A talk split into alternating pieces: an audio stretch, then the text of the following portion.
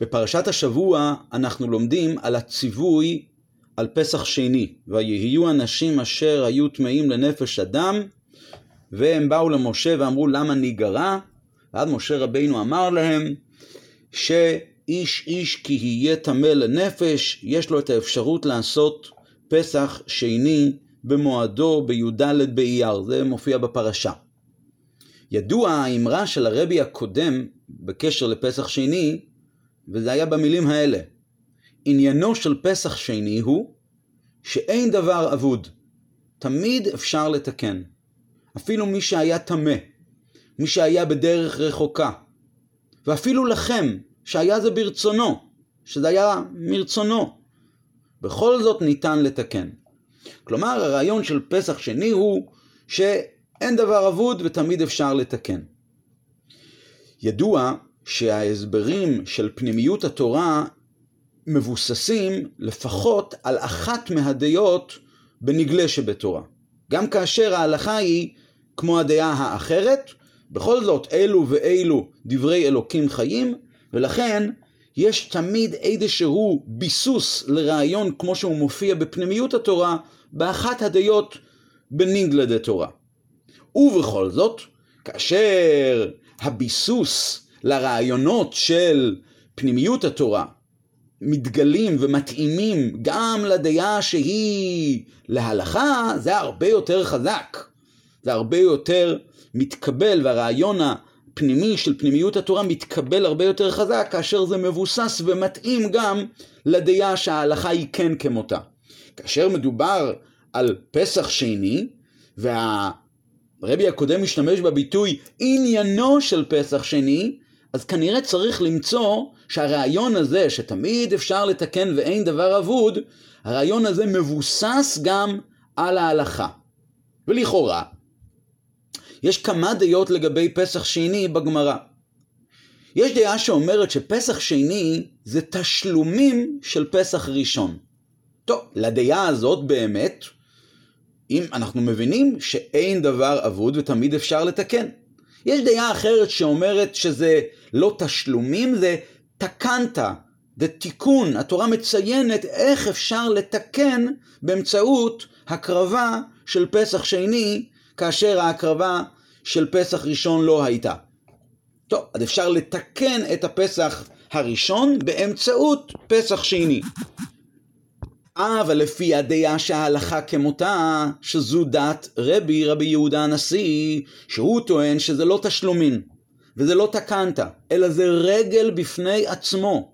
השני לא תלוי בראשון, אלא רק זה חיוב בפני עצמו, כמו שאר הרגלים. כמו שתכף נסביר את הרעיון הזה יותר על פי הלכה, אז לפי הרעיון הזה שזה רגל בפני עצמו, איך באמת אפשר לומר שעניינו של פסח שני הוא שאין דבר אבוד ותמיד אפשר לתקן?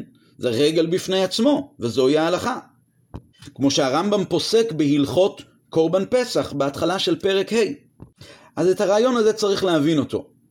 אנחנו ננסה לבדוק שבכל זאת הרעיון הזה שעניינו של פסח שני שאין דבר אבוד הוא דווקא כן מתאים עם שיטת רבי. נראה בהמשך שזה לא רק מתאים עם שיטת רבי, אלא זה יהיה מתאים רק לשיטת רבי, כמו שנראה מיד. לפני, הבה וננסה להתבונן קצת בשיטה הזו, שאומרת שפסח שני זה רגל בפני עצמו. לכאורה, גם לדעה הזו שזה רגל בפני עצמו, אבל החובה להביא פסח שני חלה רק כאשר לא הקריבו פסח ראשון. ומי שכן הקריב פסח בפעם הראשונה בי"ד בניסן, אז אסור לו להביא פסח שני. עוד יותר, גם אם אחד כזה לא הקריב בראשון, לא בשוגג, אלא במזיד, אז על פי ההלכה, הוא יכול להקריב בפסח שני, והוא פטור מהכרת שיש על אותו אחד שלא מקריב קורבן פסח בפסח ראשון, אז לפי הרעיון הזה, לפי הדעות, לפי ההסבר הזה בשיטת רבי, אפשר לומר שגם לפי דעתו, באמת פסח שני הוא מבטא שאין דבר אבוד. כי הנה, נכון אמנם שזה רגל בפני עצמו, ובכל זאת, מי שהביא בראשון, אסור לו להביא בשני. ומי שלא הביא בראשון, אפילו במזיד, חייב להביא בשני. אז לכן, זה כאילו מתקן את הרעיון הזה ומבהיר שבאמת אין דבר אבוד. לכאורה זה יתאים גם עם שיטת רבי. אז אם ככה, מה בכלל רבי מתכוון בציון הזה שפסח שני זה רגל בפני עצמו? לאיזה עניין זה בא לידי ביטוי? זה בא לידי ביטוי לגבי פרט אחד, שכאשר אדם לא הביא פסח שני, אזי הוא חייב על פסח שני בפני עצמו, הוא חייב עליו כרת. כמו שהרמב"ם כותב, שאדם ששגג או נאנס ולא הקריב קורבן פסח בפעם הראשונה בי"ד בניסן, אז אם הוא הזיד ולא הקריב בפסח שני, והיה יכול כן להקריב בפסח שני, והוא הזיד ולא הקריב, הוא חייב כרת. לגבי הפרט הזה, סובר רבי שהעניין הזה הוא רגל בפני עצמו, שיש בו חיוב כרת. מה שאין כן לשיטות שסוברות שפסח שני הוא תשלומים לראשון, או שזה לא תשלומים לראשון, אלא זה תקנה לראשון, אז אם אדם שגג בפעם הראשונה והזיד בפעם השנייה בפסח שני, הוא יהיה באמת פטור מכרת. ולפי הרעיון הזה, נוכל להסביר באמת שגם שיטת רבי, גם הרעיון שאמר הרבי הרייץ, שעניינו של פסח שני הוא שאין דבר אבוד ותמיד אפשר לתקן, גם יתאים עם השיטה של רבי והכל בא על מקומו בשלום. ככה לכאורה היינו יכולים לומר. אבל זה עדיין לא מובן. כי יש עוד השלכה הלכתית לפסיקה הזו שפסח שני זה רגל בפני עצמו. רבי סובר, וגם זה על ההלכה ברמב"ם, שאם אדם יתגייר בין פסח ראשון לבין פסח שני, או אותו דבר קטן שהפך להיות גדול, היום הולדת שלו חלה בין פסח ראשון לבין פסח שני. אומר הרמב"ם שהגר הזה ואותו דבר הקטן שהגדיל חייבים לעשות פסח שני. לכאורה, איך אפשר להסביר לגבי הגר ולגבי הקטן, שעניינו של פסח שני הוא שאין דבר אבוד? הרי הגר והקטן בכלל לא היו חייבים בפסח ראשון. זאת אומרת שעדיין אנחנו רוצים להבין איך זה יתאים, השיטה, הרעיון הזה שפסח שני הוא שאין דבר אבוד, גם על הפרט הזה שגר וקטן מחויבים בפסח שני. טוב, לכאורה יכולנו לבוא ולומר שקטן שהגדיל בין שני הפסחים, הוא באמת חייב לעשות פשח, פסח שני, זה גם רעיון, זה גם מבטא סוף סוף רעיון שאין דבר אבוד. למה? כי הלכתית, קטן יכול להימנות לקורבן פסח, לקורבן פסח ראשון, בי"ד בניסן. לפי ההלכה שהתורה אמרה, שא לבית אבות שא לבית, אז לפי הדעה הזו, מכיוון שכתוב בתורה שא לבית אבות, אז הקטן יכול להימנות, וזה אפילו, זה לא רק מדי רבנן שנתנו לו את האפשרות להימנות, אלא זה גם מדאורייתא. יתרה מזו, הרמב"ם כותב שאם הקטן הזה שחטו עליו, כלומר בעבורו, קורבן פסח ראשון, הוא פטור מפסח שני, גם אם הוא הגדיל. או, אז פה אנחנו רואים שלקטן שהגדיל בין שני הפסחים יש כן קשר למצוות קורבן פסח בפסח ראשון. ולכן, במקרה שלא שחטו עליו בראשון, והוא הגדיל בין שני הפסחים, אז הדין הוא שהוא חייב לעשות פסח שני, וזה סוג של תשלומים, זה סוג של אין דבר אבוד לאותו קטן, והנה גם הוא יכול לעשות פסח שני. כי אם הוא היה מקריב. אם היו מקריבים בעבורו בראשון הוא באמת היה פטור מפסח שני. פה לא הקריבו בשבילו בפסח ראשון, והנה עכשיו מקריבים בעבורו בפסח שני. אבל לגבי גר שהתגייר בין שני הפסחים, שבאמת באמת לא היה לו שום קשר לכאורה לפסח ראשון. איך נסביר שלגבי הגר הזה באים אליו ואומרים לו, או, oh, אתה, גר, אתה עכשיו מקריב קורבן פסח שני? דע לך שאין דבר אבוד, וזה הרעיון של פסח שני, שאין דבר אבוד. לגבי הגר הזה, זה לא שום דבר אבוד, זה דבר חדש. זוהי השאלה שנצטרך להבין אותה לשיטת רבי. ונקודת הביור היא שאדרבה. לפי הדעות שאומרות שפסח שני זה רק תשלומים של הפסח ראשון, או שזה תקנתא דראשון, אז מה יוצא? יוצא שהזמן העיקרי להקרבת קורבן פסח זה בי"ד ניסן. יש את האפשרות להשלים או לתקן את אותה חובה של פסח ראשון שחלה עליו, יהודי יש לו חובה בפסח ראשון להקריב, באים ואומרים לו, אתה יכול להשלים את זה, או שאתה יכול לתקן את זה בזמן אחר. אבל התורה לא...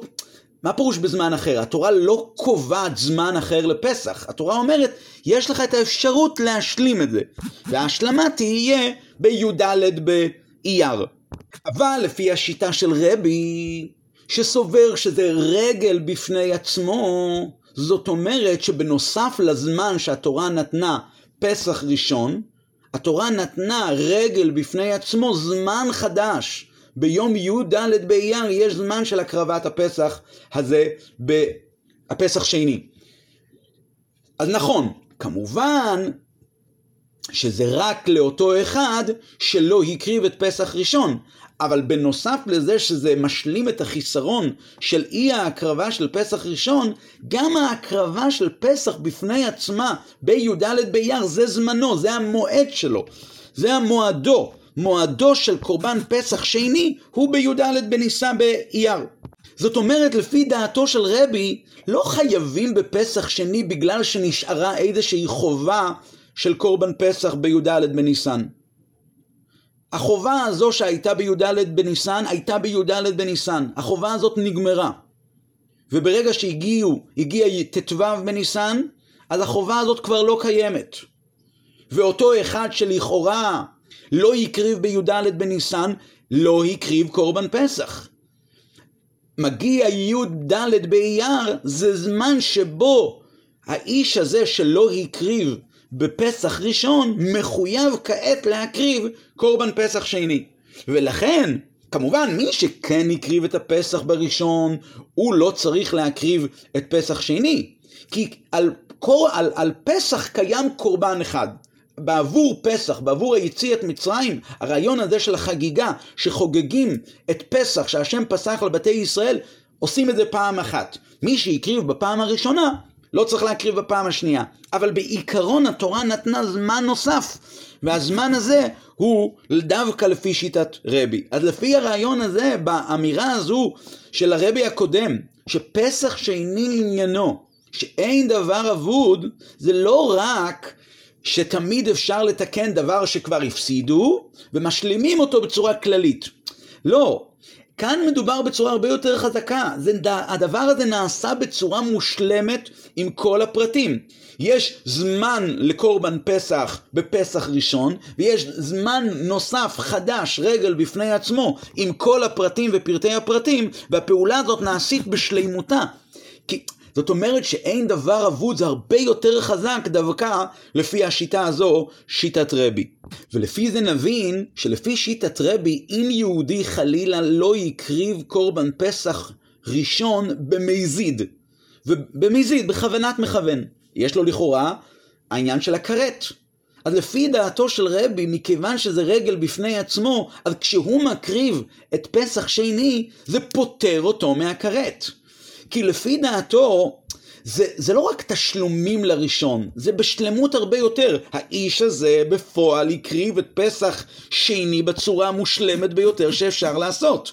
ולכן אפילו שהוא הזיד ביחס לראשון, הוא עדיין פטור, הוא הופך להיות פטור כאשר הוא מקריב את זה בפסח שני. רק שבפועל להלכה, הרמב"ם כותב בספר המצוות, שלפי רבי כשהוא הזיד בראשון, אז ההקרבה שלו בשני לא פותרת אותו מהכרת. כי התורה נתנה את הזמן של פסח שני רק אם הוא לא עשה את זה בכוונת מכוון, רק אם הוא היה טמא, הוא היה בדרך רחוקה.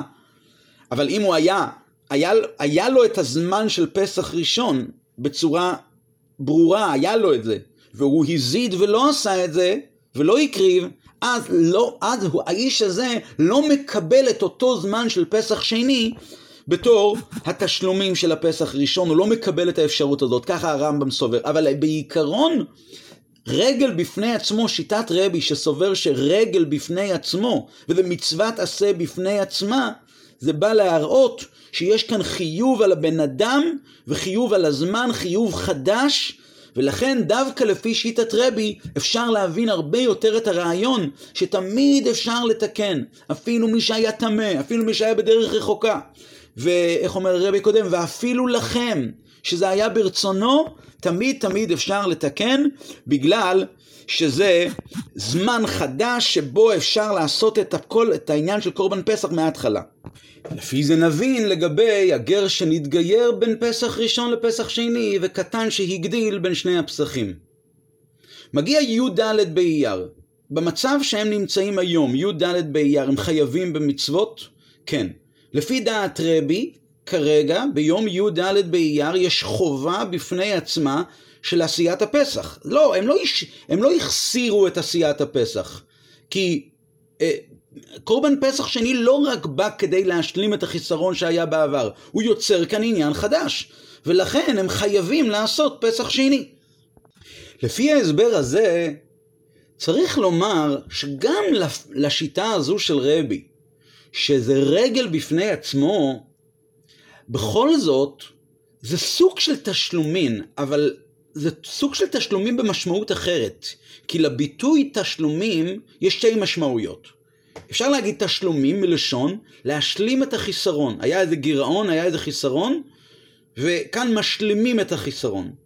אפשר להגיד תשלומים מלשון שלימות.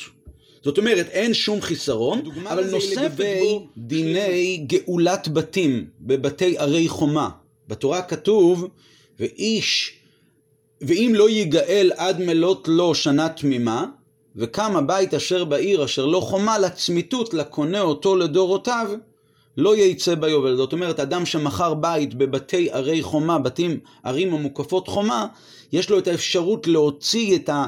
להוציא, לגאול את הבית הזה מהקונה ב-12 חודש. אבל כאן בתורה נאמר, ואם לא ייגאל, אם הוא לא גאל את השדה עד מלות לו שנה תמימה. אז הגמרא, אז המשנה אומרת, מה פירוש שנה תמימה? תמימה זה בא לרבות את חודש העיבור. שאם למשל השנה התעברה בין המכירה לגאולה, לגאולת הבית, אז הבית לא שייך עדיין לקונה. רק אחרי 13 חודשי, חודשים מהמכירה, אז באמת הוא יכול להגיד, זהו, הבית שייך לחלוטין לקונה. אבל, ואם לא, אפילו בחודש ה-13 יכול לבוא המוכר ולגאול את השדה. מה אנחנו רואים מכאן? הביטוי שנה פירושו דבר מושלם. ובכל זאת, כשאומרים שנה תמימה, אז הגמרא אומרת שתמימה זה בא לרבות את חודש העיבור. תמימה הכוונה היא שלמה. הרי גם בלי חודש העיבור השנה היא שנה, ובכל זאת, מסתבר שיש איזשהו חיסרון כלשהו, והחיסרון הוא בעובדה הזו שזה לא מושלם כמו השנה הזו, השנה התמימה. אותו רעיון מצאנו גם לגבי בית המקדש. יש בעבודות המקדש, הגמרא אומרת שיש עבודה תמה ויש עבודה שאינה תמה. מה זה עבודה שאינה תמה? אומרת הגמרא, עבודה שיש אחריה עבודה. למשל, שחיטת הקורבן, אה, אה, אחרי זה יש את קבלת הדם וההולכה, יש עדיין עבודה, גם אם העבודות האלה כבר הושלמו, שחיטה, קבלה וההולכה וכולי וכולי, עדיין יש עבודה נוספת שהיא עבודת הזריקה, לזרוק את הדם על גבי המזבח. כל עוד אדם לא נזרק על גבי המזבח, זה עדיין לא עבודה תמה, עבודה שלמה, עבודה שגומרת וסיימה את הדבר עד הסוף.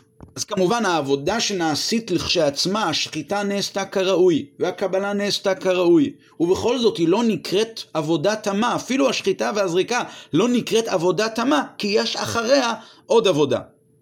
ויש לזה השלכה הלכתית, שלגבי העבודות האלה, שהן לא מתממות, הן לא משלימות את הדבר עד הסוף, גם זרים יכולים אה, אה, לא חייבים על זה מיתה, גם אם הם יעשו את זה, הם לא יהיו חייבים מיתה. מתי הם יהיו חייבים מיתה זרים שאינם כהנים? רק על עבודה תמה.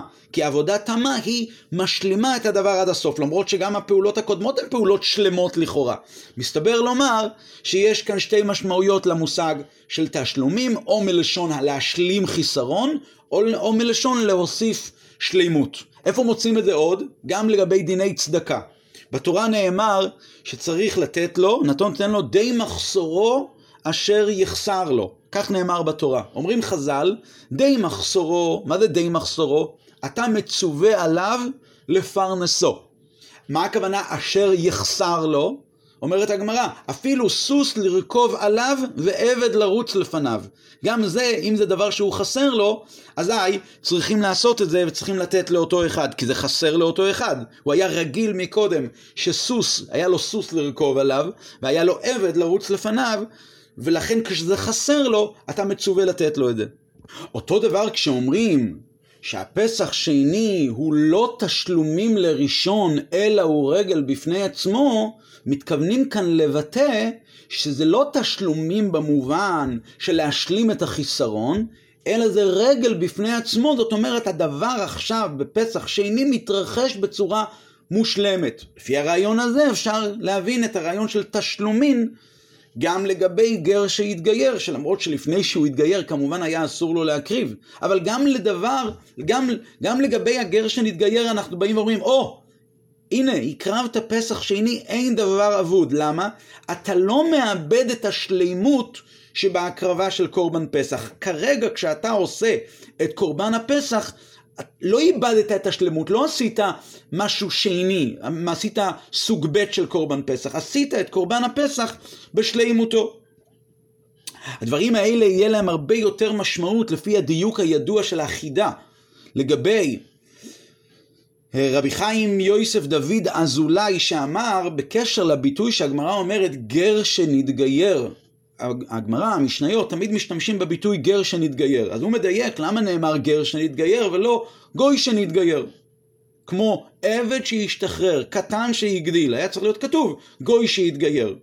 אז הוא מסביר שלמעשה הוא גר שהתגייר, גם לפני שהוא התגייר בפועל הוא כבר היה גר, כי גם כשהוא היה גוי היה לו ניצוץ של נשמה קדושה, רק שביחד עם הגיור זה הגיע לידי גילוי והתגלה למפרע שבעצם הוא גר שנתגייר, תמיד היה לו ניצוץ קדושה בתוכו. אז לכן, לפי זה, בפסח ראשון, לאותו גר שנתגייר היה כן קשר, קשר מסוים בכל זאת, לקורבן פסח.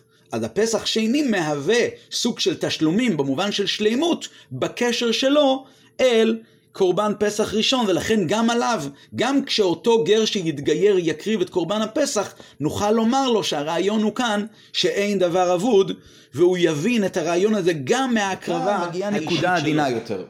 אמרנו מקודם שיש כאן תשלומים או מלשון שלימות או מלשון השלמת החיסרון. אבל סוף כל סוף שני המילים האלה, שני המשמעויות האלה, או מלשון השלמה או מלשון שלימות, הם מגיעים על אותה מילה, תשלומים.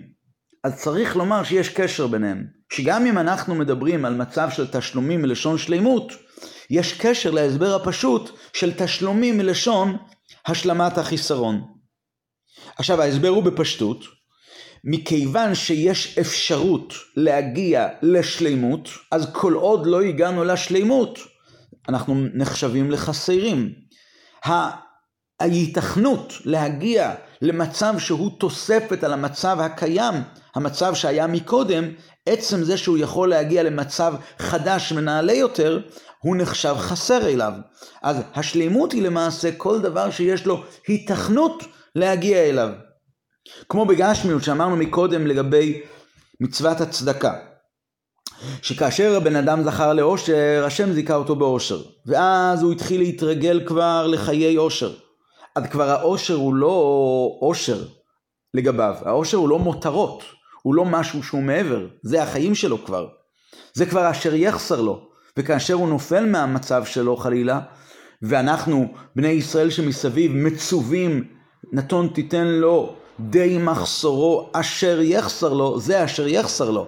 גם אם מדובר על עבד לרוץ לפניו, שהאדם מהצד יבוא ויגיד מה אתה צריך את העבד לרוץ לפניו, אבל הוא צריך את זה, כי זה בשבילו, זה אשר יחסר לו, כי הוא כבר יודע מה זה, ההיתכנות להגיע לזה, זה אומנם שלימות, אבל השלימות הזו היא כבר סוג של אשר יחסר לו להשלים את החסר. עכשיו, מכיוון שיש כלל, שבמקום שמחשבתו של אדם שם הוא נמצא, במקום שרצונו של אדם, שם הוא נמצא, זה אומר הבעל שם טוב. מה יהיה במצב כזה שבמחשבה הוא חושב על העושר? הוא רוצה את העושר, הוא חושב על זה. אז מכיוון שבמקום שמחשבתו שם הוא נמצא, אז כאילו העושר כבר קיים אצלו. כאילו הוא כבר נמצא במקום הזה. ומכיוון שהוא כאילו במקום הזה, אז זה כבר אשר יחסר לו. וכאשר הוא מקבל את הדבר הזה שאליו הוא השתוקק, את אותו עושר שאליו הוא חפץ, זה כבר השלמת החיסרון לגביו. אז לכאורה אנחנו היינו צריכים לתת לכל אדם את העבד לרוץ לפניו וסוס לרכב עליו, כי הרי ייתכן שבתוך תוכו פנימה הוא רוצה את זה, ומכיוון שהוא רוצה את זה, אז הוא כבר שם, ומכיוון שהוא כבר שם, אז זה כבר אשר יחסר לו. והתורה אמרה, די מחסורו אשר יחסר לו, ואי אתה מצווה לאושרו. מה הכוונה? הכוונה היא שנכון, באמת, כלפי שמיים, כלפי שמיא גליה. הקדוש ברוך הוא יודע באמת שייתכן שאצל אדם פלוני, החמישים איש לרוץ לפניו, זה מבחינתו, זה לא שלימות, אלא מבחינתו זה אשר יחסר לו. מכיוון שהוא כבר שמה, והוא חולם על זה, אז זה כבר שמה וזה כבר אצלו, אבל... ולכן זה, זה חיסרון בעיניו. וכל עוד הוא לא מקבל את זה, אז זה חסר לו. וזה בבחינת נתון תיתן לו די מחסורו אשר יחסר לו, זה מה שחסר לו עכשיו. אז זה כלפי שמיים. אבל פה למטה אין לדיין אלא מה שעיניו רואות. ולכן בהלכות צדקה אנחנו לא יכולים לבוא ולתת לכל אדם כזה, לכל אדם עבד לרוץ לפניו וסוס לרכב עליו.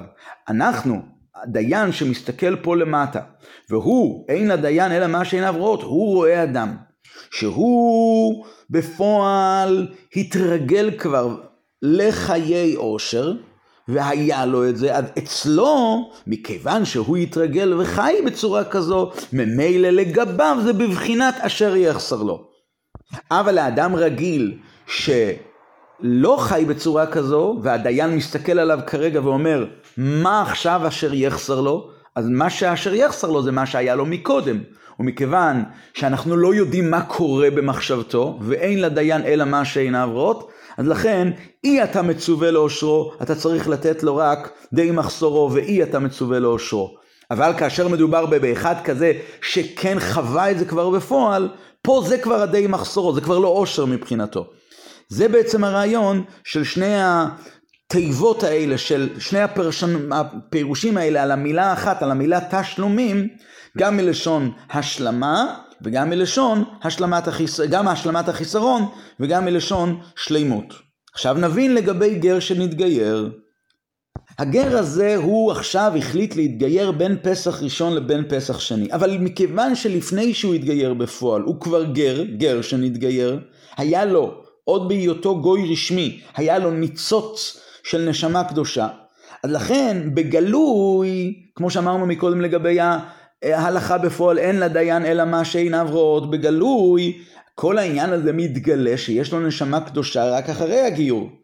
אבל אחרי הגיור מתגלה למפרע שמלכתחילה כבר היה לו קשר למצוות התורה, מבחינת הנשמה שלו, יש לו נשמה קדושה. זאת אומרת, שכן בתוכו נשמה קדושה, גר שנתגייר ולא גוי שנתגייר, והנשמה הקדושה הזאת לא קיימה את מצוות פסח ראשון.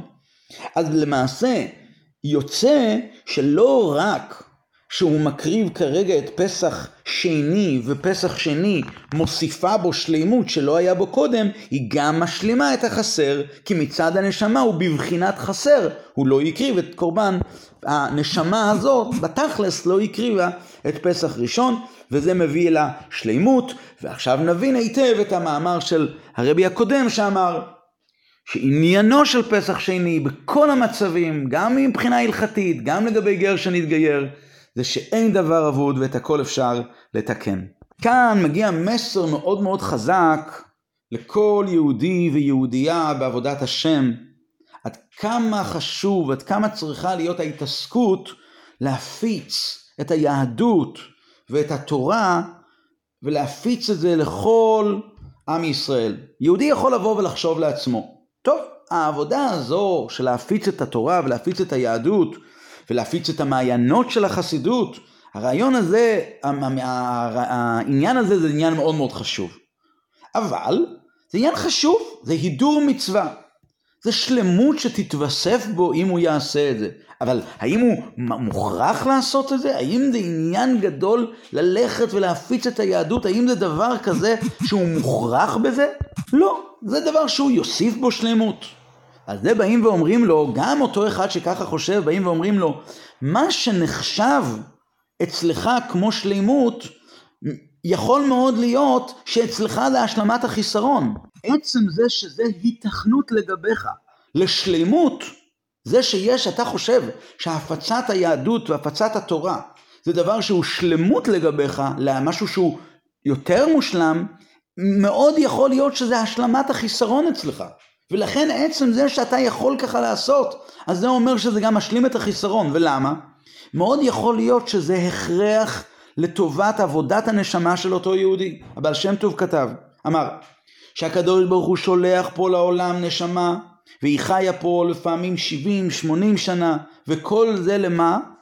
כאשר המטרה של השליחות של הנשמה הזו היא לעשות טובה ליהודי בגשמיות ובכלל, ובפרט ברוחניות. זאת אומרת שהטובה הזו, שהוא היה צריך, ייתכן שהטובה הזו שהוא היה צריך לעשות ליהודי הזה ביום הספציפי הזה, היא-היא התכלית של ירידת נשמתו לעולם. אז אם הוא יפסיד את זה, אז זה לא רק שזה גורע, הוא לא מגיע לשלמות שלו, זה גורע, זה, זה יעשה אותו משהו חסר, הוא פוגם בעיקר שלמענה ירדה נשמתו לעולם. עכשיו אנחנו הרי לא יודעים, אין איתנו יודע עד מה. אף אחד לא יודע איזה פעולה בדיוק היא-היא הסיבה לירידת נשמתו פה למטה. ולכן העיסוק בעניינים האלה של להפיץ את היהדות ולהפיץ את המעיינות חוצה ולהפיץ את התורה, זה צריך להתבצע בצורה כזו של איפה שרק אפשר, חטוב ואכול, חטוב ושתי, הדבר בא לידי, אני אעשה את זה. כי זה לא רק מגיע לשלימות, אלא ההיתכנות לשלימות היא-היא השלמת החיסרון, החיסרון, כלומר השלמת החיסרון הכוונה היא להשלים את מטרת ירידת נשמתו פה לעולם הזה. ובאמצעות זאת אנחנו בעזרת השם נזכה לגאולה האמיתית והשלימה בשני המובנים, המובנים של המילה שלימה. אז יושלם כל החיסרון של הגלות, אז העולם יגיע גם כמובן לשלימות שהיא הייתה נעלית עוד יותר מאשר המצב הקודם. העולם יתעלה בזמן הגאולה למצב שהוא יהיה עוד יותר נעלה מהמצב שהיה לפני חטא עץ הדת. כמו שכתוב, אלה תולדות השמיים והארץ בהי ברעם, ולגבי ביאת משיח צדקנו כתוב אלה תולדות פרץ, כתוב תולדות עם שני ו"ים, אז מוסבר במדרש הכוונה היא תולדות מלא, שפרץ שממנו יגיע משיח צדקנו בזמנו, כשמשיח צדקנו יגיע, יהיה שלימות עוד יותר מאשר אלה תולדות השמיים והארץ בהי ברעם, שהעולם על מילואו נברא. כמו שהרמב"ם מתאר את זה ואומר שבאותו הזמן לא יהיה לא רעה ולא מלחמה ולא קנאה ותחרות, זאת אומרת יהיה שלמות במובן הזה שלא יהיה חסרונות, לא יהיה שום חיסרון, ואז הרמב"ם ממשיך, שהטובה תהיה מושפעת הרבה לא יהיה עסק כל העולם אלא לדעת את השם בלבד, זה לא רק שלימות במובן של להשלים את החיסרון, אלא זה שלימות בפועל, בפ... פשוט שלמות, הוא מוסיף כאן את העניין, שלמות ממש, ובעזרת השם נזכה שכל זה יהיה בקרוב בימינו ממש.